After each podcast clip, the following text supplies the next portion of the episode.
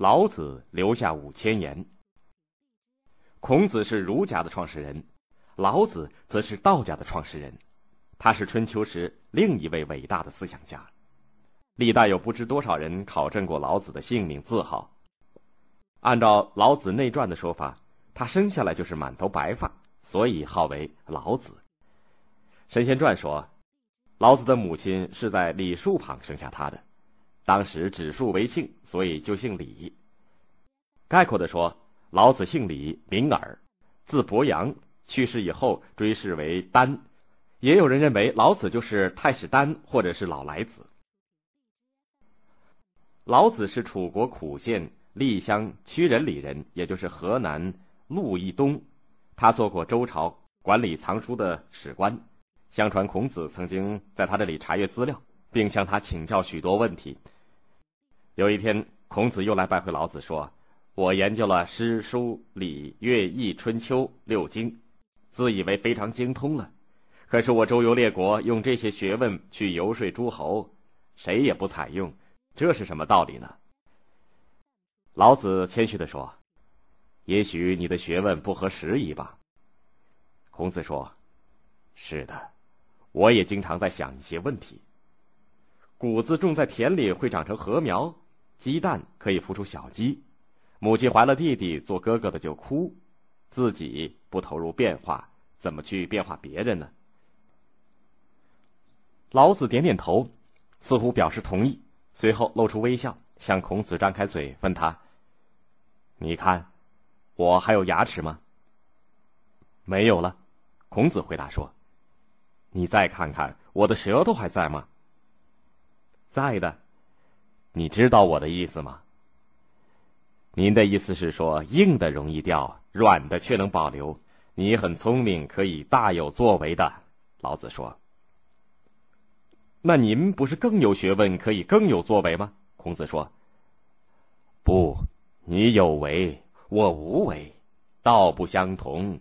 你走向朝廷，我走向山野。”后来，东周王室发生内乱。老子便决定退隐，丢下官职走了。老子经过函谷关，就是现在的河南灵宝东北的时候，守关的官员尹喜认出了他，热情的把他请到关上。尹喜亲自打开城楼上的大厅，请老子坐下，端茶倒水，忙个不停。老子不卑不亢的坐下，朝窗外一看，看见黄土平原延伸到天际，苍苍茫茫，没有尽头。函谷关地势险要。关外左右都是土坡，夹着中间的一条路，路上人来人往，一目了然。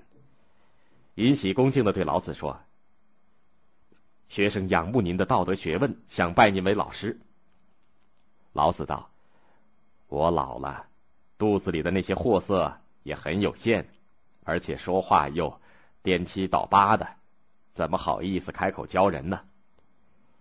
尹喜见他推脱，便半开玩笑。半正经的说：“您满腹经纶，如果不留下些东西，恐怕难走出这个函谷关的。”老子知道无法推脱，便接过尹喜地上的笔，一口气在竹简上洋洋洒洒写下了五千个字。这就是后世称为老子的一部书，因为这书上篇开卷谈道，下篇首篇谈德，所以又成了《道德经》。尹喜拿起老子刚写好的书稿，认真的拜读起来。老子连忙提醒说：“时候已经不早，请放我出关。”尹喜再三挽留老子多住几天，见他不答应，只得马上放行。可是心里有些遗憾，因为自己还没有读懂老子这部书稿，正想慢慢的请教呢。老子终于出了函谷关，骑着青牛扬长而去，谁也不知道他去了哪里。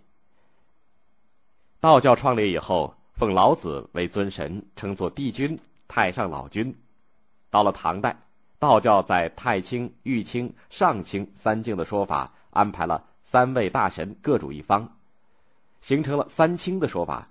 这样，太上老君就被称为道德天尊，和元始天尊、灵宝天尊组合在一起，成为道教的最高神。